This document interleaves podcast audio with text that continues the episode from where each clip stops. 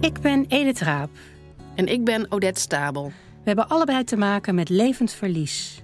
Ik ben moeder van een zoon met ernstige meervoudige beperkingen. En ik vertel daarover in mijn boek Een kind met kansen.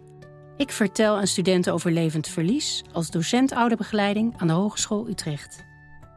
Levend verlies. Steeds terugkerende gevoelens van verlies, verdriet en rouw van ouders met een kind met een beperking of chronische aandoening. Vandaag praten we met Hans Sauerwijn, grootvader van een kleindochter die veel zorg vraagt. We hebben hem gevraagd naar een plek te komen waar we goed opnames kunnen maken. Hi, Odette. Gevonden. Ja, het enige wat ontbrak was de naam. En, en 51C.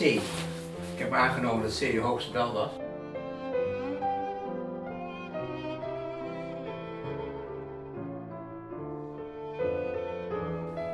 Hoe moeten we zijn kleindochter noemen? Vlindertje? Zoals zijn dochter Leontien haar in de blogs die ze schrijft noemt? Hans pakt meteen zijn telefoon om Leontien te bellen. oh ja. Daar mijn dochter ook niet over nagedacht. En, heet, en heet jij Leontien? En heet jij Leontien of heet je dochter? Ik ben Leontien. Ja, Ik ben gewoon ja.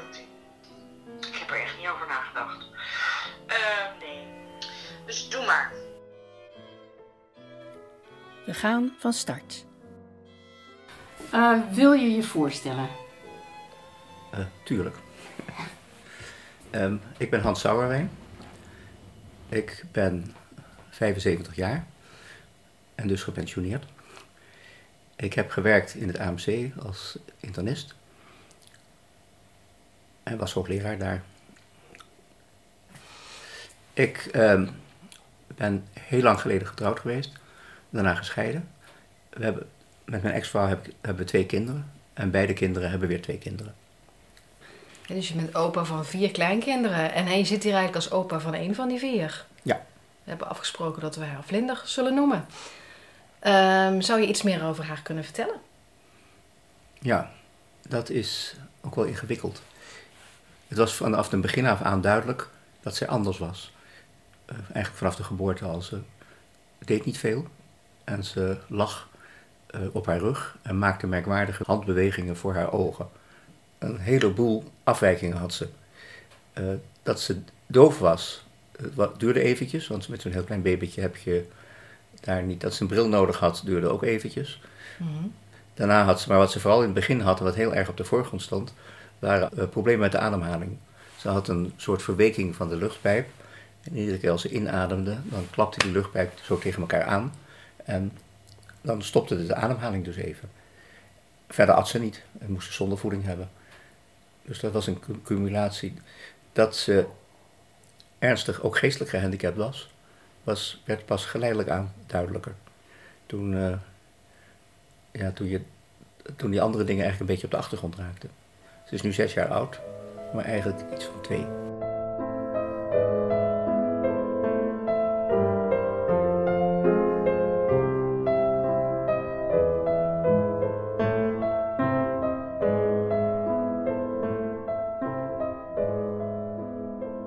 Moet ook zo denken, want met een arts en opa, dat soms misschien ook wel behoorlijk door elkaar gaat in dit Ja, geval. in het begin, eh, ik heb het zelf een beetje weggedrongen, maar in het begin eh, was Leontien belde mij vaak op over allerlei symptomen. Die wat meer lichamelijke symptomen, zoals met die luchtpijp en Ja. dergelijke. En dan kan ik daar eh, wat richting in geven. Als Vlinder even niet drinkt, dan kan ik haar richting geven dat ze dan niet onmiddellijk uitdroogt. Ja, dat was een van mijn speciali- specialisaties, dus daar weet ik echt wel wat van. Dus, dus, dat maakte dat, dus voor rustgeving was, ik, was dat aangenaam.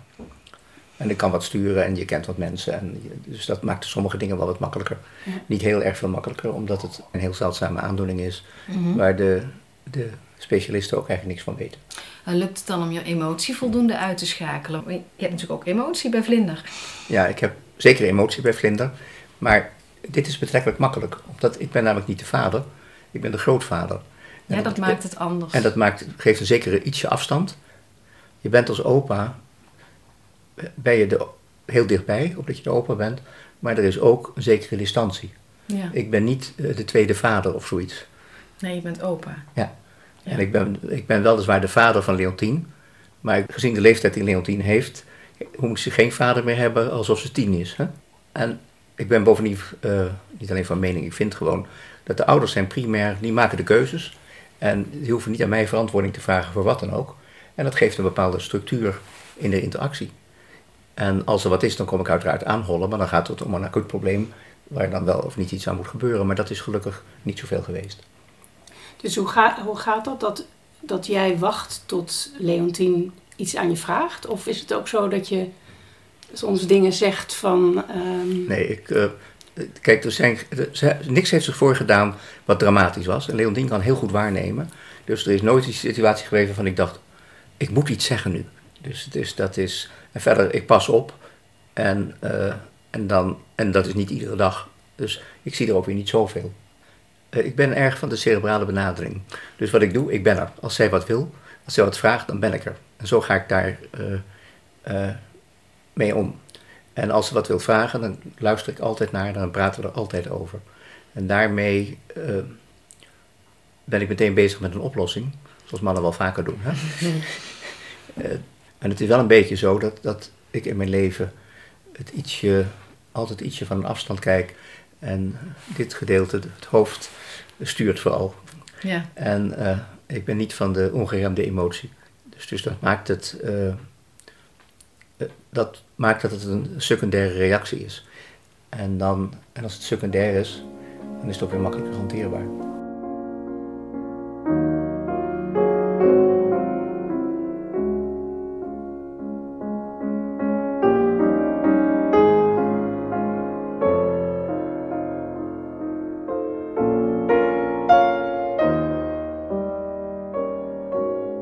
is het, en als we dan een beetje gaan naar levend verliezen, nu, nu wordt het anders. Omdat de lichamelijke aspecten zijn wel oké. Nu wordt duidelijk dat vlinder uh, nooit voor zichzelf zal, kan, kunnen zorgen. En als je praat over levend verlies, dan was het feit dat ze veel ziekte had in het begin, dat ervoer ik niet als levend verlies. Levend verlies is voor mij ook niet voor mij het verlies, maar voor vlinder zelf. En in die beginperiode ja, dan waren er allemaal oplossingen en dan ging het allemaal wel. Dat, is, dat viel voor mij een beetje onder het hoofdstuk van, uh, nou ja, niet al te ernstige chronische ziekte. Of zoiets, of een gebroken been, of iets in die geest, een acuut probleem. En dat los je op en dan, en daar was ook meestal een oplossing zichtbaar. Dat maakt het, mhm. maar nu is dat anders, want als ik, ik pas vrij veel op.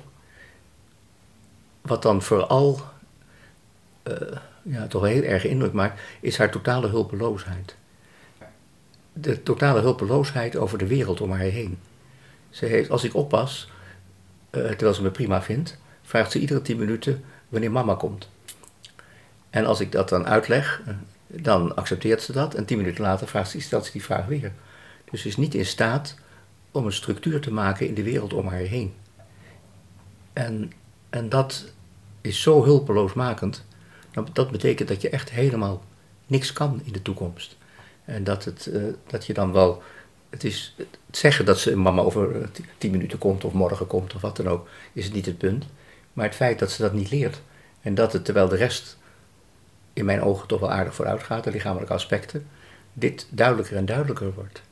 En dat het. Uh, ja, dat, het, dat er blijkbaar in haar hoofd, in de kernen, die, de hersenkernen die daarvoor zijn, structuren maken van de wereld om je heen extreem moeilijk voor haar is, of misschien zelfs wel onmogelijk. En ik ben dan ook wel een beetje bang voor het laatste. En dan betekent het dat ze maximale verzorging zal moeten hebben. En dat is, ja, dat vind ik, uh, dat vind ik dramatisch.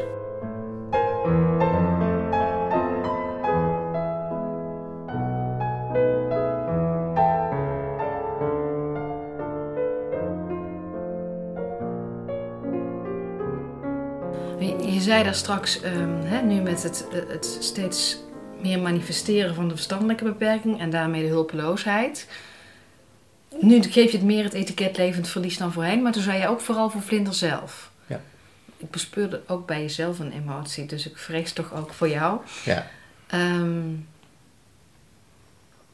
ja, dus het, het, tot jou doordringen dat ze voor altijd afhankelijk zal zijn van anderen, dat vind je een groot verlies.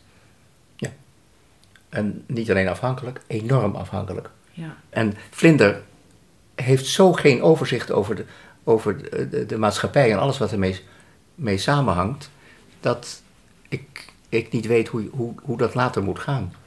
Ze kan ook niet spelen. Ze loopt rondjes in de kamer. Mhm. En, en, dat, en dan is ze daar op zich, maakt ze daar niet een ontevreden indruk in, maar het snijdt door mijn hart.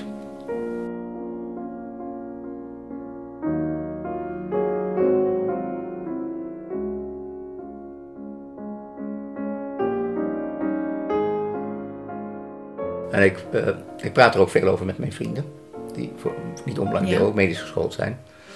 Maar Wat vertel je ze dan? Wat ik zo meemaak en wat ze kan en wat ze niet kan, et cetera. Ja. En waar je tegenaan loopt. ja. Ja. En eh, ik had laatst, was ik, werd ik 75, toen had ik een groot feest gegeven. En dan roept iedereen, wat een schatje. En wat, wat is ze aardig en wat kan ze veel. Hè? Ze is, kijk, in zo'n gezelschap is ze niet moeilijk. En is, eh, loopt ze een beetje rond in, in haar eigen bubbel. En iedereen laat haar in haar bubbel. Mhm. Maar als ze aandacht vraagt, krijgt ze, mag ze uit de bubbel stappen. Ze lacht, ze kijkt iemand aan. Mhm. Ze is, eh, ze is ook een mooi meisje. Ze is, eh, dat maakt, dat zien die vrienden. Ze is niet bang. Ze legt, ja, wat ik al zei, ze legt contact. En dat maakt dat ze, en ze is intens innemend. En eh, het grote probleem is thuis. Omdat als daar dingen niet zinnen, dan, eh, dan wordt ze moeilijk in haar omgang en, en hanteren. En dat is voor- vooral voor Leontine heel moeilijk voor de gewone gezinssituatie is dat wel moeilijk, want haar broertje moet wel ook tot zijn recht komen. En Leontine heeft daar een heel goed oog voor, om daar ook voor te zorgen. Maar er moet ook wel van tevoren flink nagedacht worden. Dat als haar broertje een verjaardag heeft, dat ze dan niet kan domineren of dat het programma gescheiden wordt. Er was een verjaardag, een vlindertje zou apart gaan en ik zou ervoor zorgen. En eh, nou, ik kon niet om de een of andere reden. En toen, dan moet er helemaal geregeld worden dat Vlinder niet meegenomen wordt naar, het, naar een verjaarsdag, omdat ze daar ook heel goed de dingen kan verstieren. En dat kan ze heel Ja. goed. En dat zou voor het broertje wel heel vervelend Ja. zijn. hè. En er is toch al dat, dat voor het boertje, ja, die heeft, natuurlijk, heeft daar zeker onder geleden ook. De, Ja. het is natuurlijk, zeker in zo'n ontwikkelingsfase, het is nu een beetje stabiliteit en dat dingen wel duidelijk zijn. Maar er is in zo'n ontwikkelingsfase, ja, dan, en er is heel veel onzekerheid, dan, ja, dan krijgt ze automatisch meer aandacht. Om, En wat doet dat met jou? dat vind ik heel zielig voor het boertje. En ervaar je dan dezelfde machteloosheid richting, die je richting Vlindertje voelt en over haar eh, beperkt en afhankelijk zijn? Ervaar je die ook richting je kleinzoon? Want die, je kunt ook niet oplossen ehm, dat Nee. hij tekort komt her en der. Nee, Of Nee. is dat anders? dat is anders. En Ja? Kijk, het, het, ik kan ook niet zoveel bieden daar, moet ik eerlijk zeggen. Kijk, ik, eh, mijn moeder heeft mij heeft eh, aan mijn hoofd heel veel aandacht besteed. Dus ik kan heel goed denken en dat soort dingen, maar ik kan niet voetballen. en, dat is, en voetballen vindt, vindt eh, mijn kleinzoon weer heel erg leuk. En als ik met hem ga voetballen en ik schiet een bal, dan gaat hij altijd heel erg anders naartoe dan wat de bedoeling was. Dan kan hij misschien al uit lachen. Ja, twee keer, maar daarna ben ik een sukkel.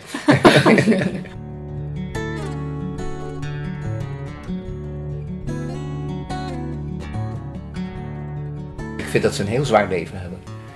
Dat, en dat haar broertje ook een heel zwaar leven heeft. Omdat het leven aangepast moet worden. Alles wat rond Vlindertje zit. Ja. En dat Vlindertje weliswaar een schattig karakter heeft, maar ook onberekenbaar is. En dat je dus van tevoren moet anticiperen op een situatie waarvan je moet hopen dat het goed gaat. Of dat je een hele aparte situatie creëert waardoor Ja. eh, het, het probleem zich niet kan voordoen. Dus in die zin is het zeker en dat je niet zomaar iets kan besluiten. Om, we gaan eens even huppel de puppen. Want eh, daar moet, Ja. moet je met gewone kinderen natuurlijk ook wel rekening mee houden. Die hebben ook wel hun eigen meningen. Maar hier is dat is ver, anders. ver buiten Ja. wat dan ook.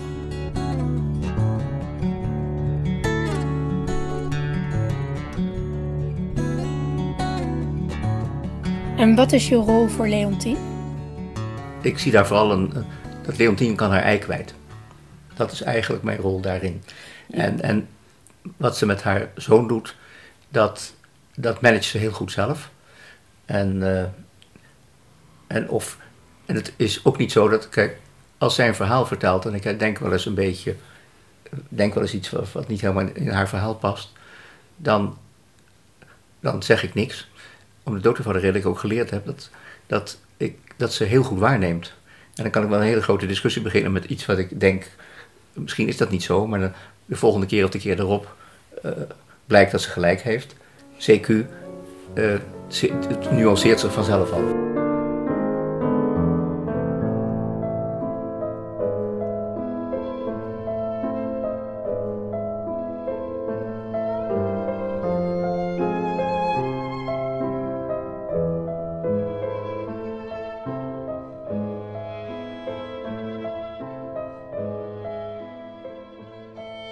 begrip levend verlies uh, kende ik aanvankelijk helemaal niet. Dus ik heb er ook even over gedaan wat er nou eigenlijk mee bedoeld mhm. werd.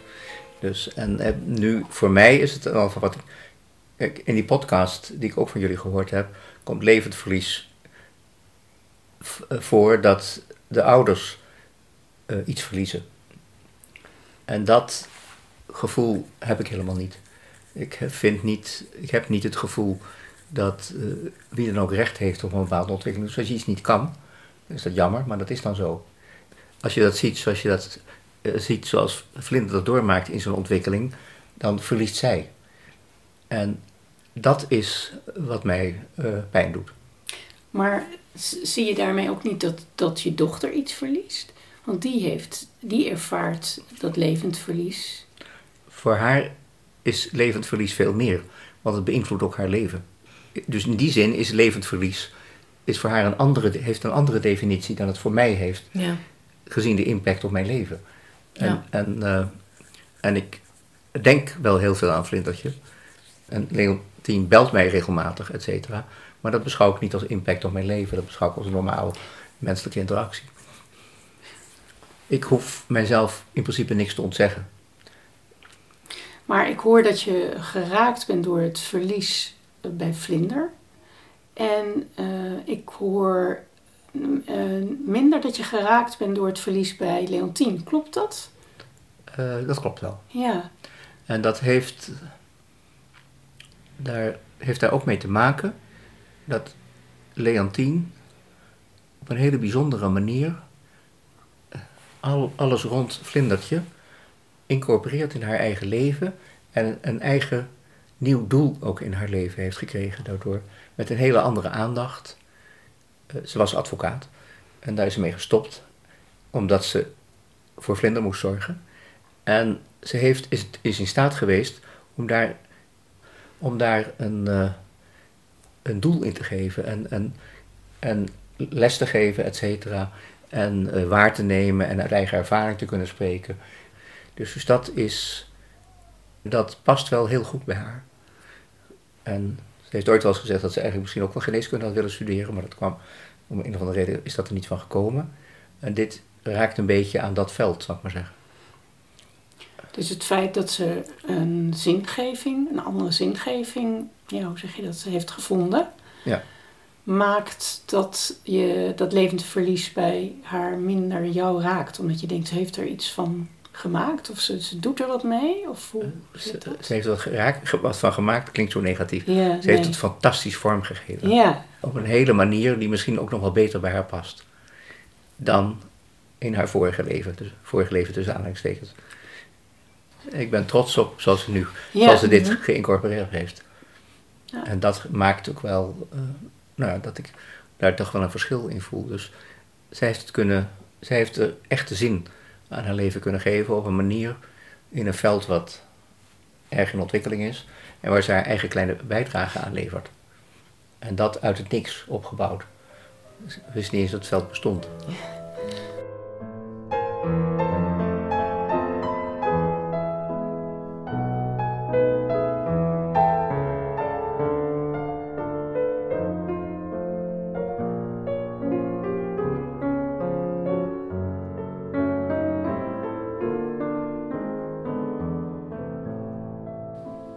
Praten over de verschillende gesprekken die we in de podcast hebben gevoerd.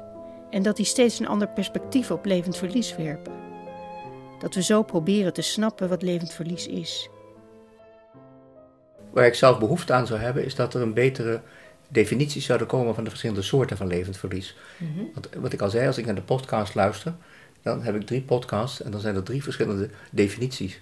En een deel van die definities wordt erg gekleurd door eh, dat de mensen er veel meer in betrokken zijn dan wanneer je ietsje op een afstand bent. Andere mensen vinden dat ze, dat omdat een kind iets niet kan, is dat ook al levend verlies. Maar ja, wat ik al zei, je kan niet voetballen, maar dat beschouw ik toch niet als een, als een verlies. Uh, Klein zo wel. ja, ja, ja. Maar je begrijpt wel wat ik bedoel. Hè? Ja. Sommige, kijk, eh, ik kan sommige dingen veel beter dan anderen en andere dingen niet. Maar toch heb je dat zelf met vlindertje ook, want je ervaarde de lichamelijke ongemakken veel minder als een verlies als de verstandelijke Ja. ongemakken. Dus zelf maak je daar ook verschil in. Ja. Maar ik, ik heb altijd het gevoel dat bij lichamelijke ongemakken, of het waar is, weet ik niet, eh, je makkelijker toch je, je plaats in de, in de wereld kan vinden. Omdat er veel meer aanpassingen zijn. Dat zeg je dan ook wel als een man eh, met een bovengemiddeld IQ. Die zeer veel waarde hecht aan ratio. Ik vraag me ook wel eens af, stel we zouden nou spreken met een eh, ehm, topvoetballer. Zou die dat anders ervaren? Dat zou best kunnen. Ja. Want je redeneert wel vanuit je eigen referentiekader. Ja. Dat is zeker zo, maar het is. eh, wat voor mijn gevoel is, is. om je te handhaven in de maatschappij heb je een aantal eigenschappen nodig. En die zijn. En daar is minder hulp voor cerebrale eh, Ja. problemen dan voor lichamelijke. Ja, het, het raakt me toch wel dat het. eh, dat ze. zoals het er nu naar uitziet, in de verste verte niet kan. Niet kan overleven in eentje.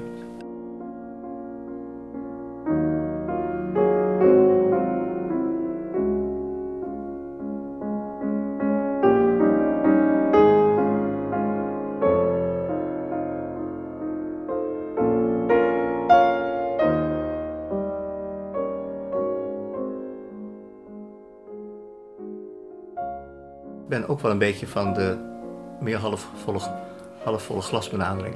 Toen ik eh, in de opleiding was, maakten ze een foto van het hoofd met röntgenstralen waar je niks op zag. En dat, dat was het enige onderzoek. En nu kun je eindeloos veel dingen met al de MRI's en al dat soort zaken meer. En, kijk, en ik zeg altijd over Vlindertje dat haar ontwikkeling die ze wel doormaakt is, is dat er allerlei circuits nu doorverbonden worden die eh, lang dicht waren. Dat, is nou ja, voor, dat geldt eigenlijk voor iedere baby eh, in feite. En dus ik heb ook nog wel weer hoop dat er nog weer een, een- ergens een poortje open gaat, waardoor ze nog weer een stapje. eh, dat is, speelt wel een rol. Het- omdat ze niet stilstaat, hoop ik dat er ook nog in de meer sociale aspecten waar we het net allemaal over gehad hebben, dat daar ook nog poortjes open gaan. Nee. Het verhaal van hoop. Ja. Ja. Ja. ja. En daar is je dochter blij mee. Eh, ja.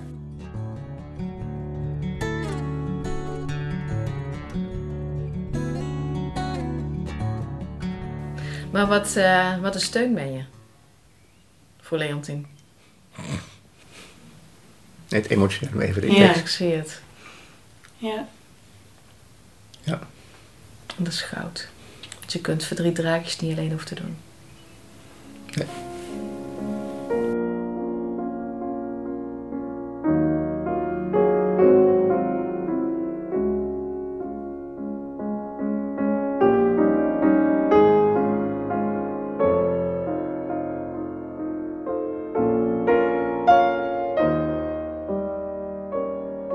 Hebt geluisterd naar Hans Sauerwijn. Dit was aflevering 6 van de podcast Levend Verlies. De volgende aflevering gaan we in gesprek met Tanja van Roosmalen, rouw- en verliestherapeut. Tot dan.